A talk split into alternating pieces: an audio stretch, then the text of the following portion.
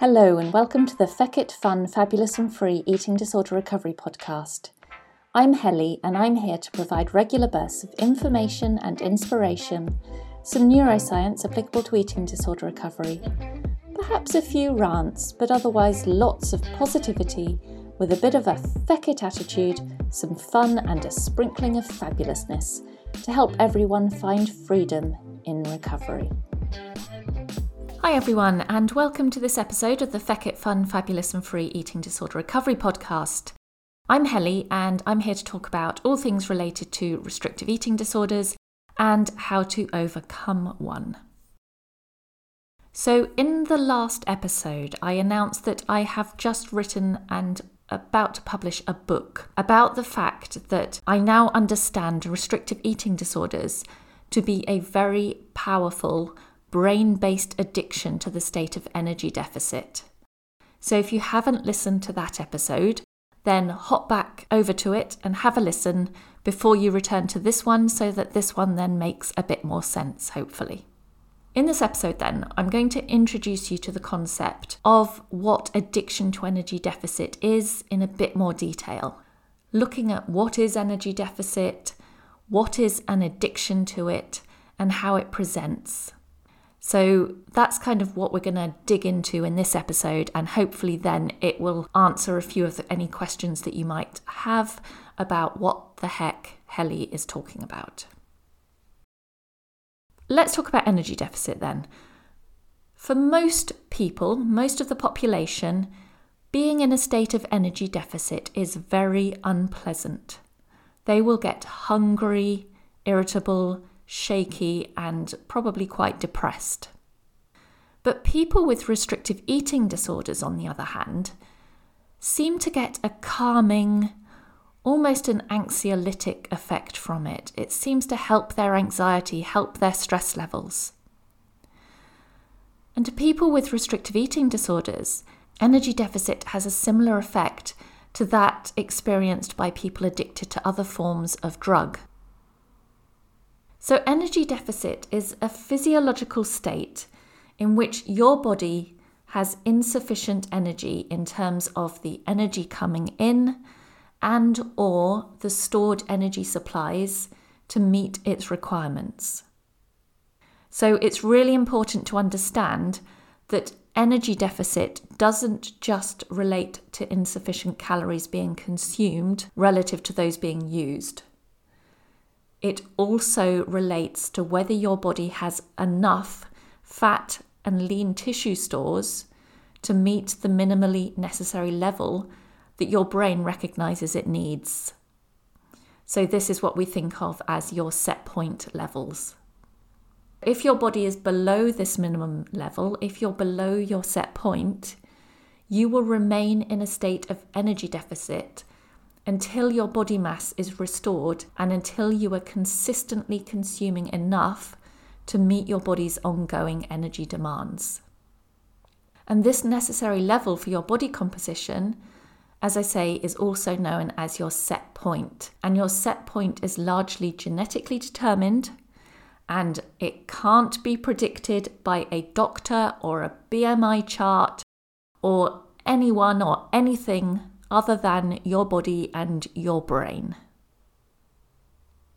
And when the drug you are addicted to is actually a physiological state, such as energy deficit, it's much harder to pinpoint which aspects of your life and behaviours relate to it.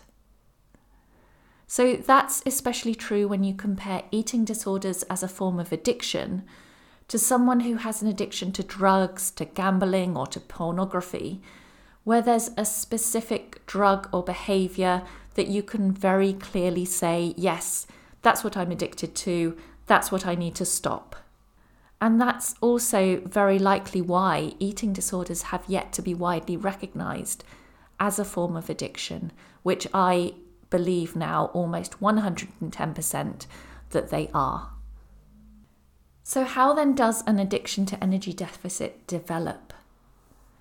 Well, when you developed an eating disorder, you will have initially engaged in behaviors that put your body into a state of energy deficit. And your brain will have received a high reward response from that physiological state, which might have been reinforced by praise from those around you for some of the weight you might have lost at that point in time. And that reward response that your brain gave you will have generated high feelings of pleasure, almost euphoria, possibly. And that in itself drove an urge to repeat the behaviors that created that feeling in the first instance. And then any behaviors that you engaged in to create a deeper energy deficit were rewarded in the same way by your brain, using a chemical that I'm sure you've all heard of called dopamine, which then reinforced those behaviors and gave them a highly addictive quality in and of themselves. So, in that way, over a very short space of time, those behaviors will have become compulsive and very hard to stop, even as over time your reward response that you got from those behaviors actually reduced. And when you have a restrictive eating disorder, there are two categories of behaviors that can become addictive or compulsive in and of themselves. So, the first category are behaviors that directly lead to energy deficit and maintain or even deepen it. So these are instantly rewarding because they're related to the instant pursuit of the energy deficit state, and the energy deficit state is ultimately the drug fix that your brain is seeking to pursue. And the second category of behaviors are those that arise as a result of your being in a semi starved or energy deficit state. So these are the starvation behaviors that arise because you're in that state of starvation.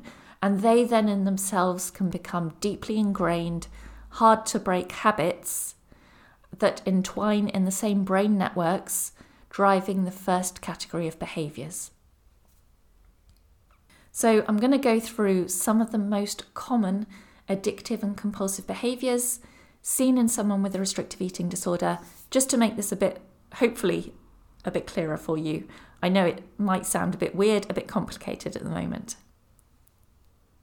Now, it's also important to remember that everybody experiences a different, what I like to think of as a different cocktail of behaviours that make up the eating disorder in their case. So, your cocktail of behaviours that you experience and that you have this addictive pull towards will be very different to somebody else with a restrictive eating disorder who might have a different cocktail but each eating disorder is still very valid and very potent and very powerful.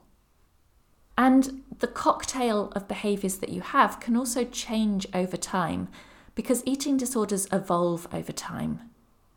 But the overarching addiction is to the state of energy deficit. And so the reward comes from any behaviours that create that internal state. So, first of all, then, we can think about the behaviours that directly create energy deficit. So, these behaviours are instantly rewarding to your brain because they are helping to deepen your state of energy deficit, they're helping to maintain your state of energy deficit, they're helping give your brain that fix that it really, really, really, really powerfully wants. So, these behaviours include things like food restriction in any form, so that might be restricting amounts of foods that you eat, it might be restricting macros, micros, avoiding certain food types, or only making what you perceive to be healthy choices. It's exercise and movement, including lower level movement, such as constantly standing, fidgeting, doing housework, or keeping busy, and as well as, of course, the more formal types of exercise or the more high impact types of exercise that people engage in. It's purging through vomiting, it's using laxatives or diet pills, it's weighing and measuring foods as a way to restrict. It's calorie or other macro counting, again, which you do as a way to restrict, to reassure yourself that you're not eating too much, in inverted commas. Or it's using apps or Fitbit type devices to track your food intake or track your movement or your heart rate or your weight or anything else, all these things become addictive and powerfully compulsive. There's also things like chewing and spitting, which becomes very compulsive for some people. It's feeling addicted to the sensation of an empty stomach.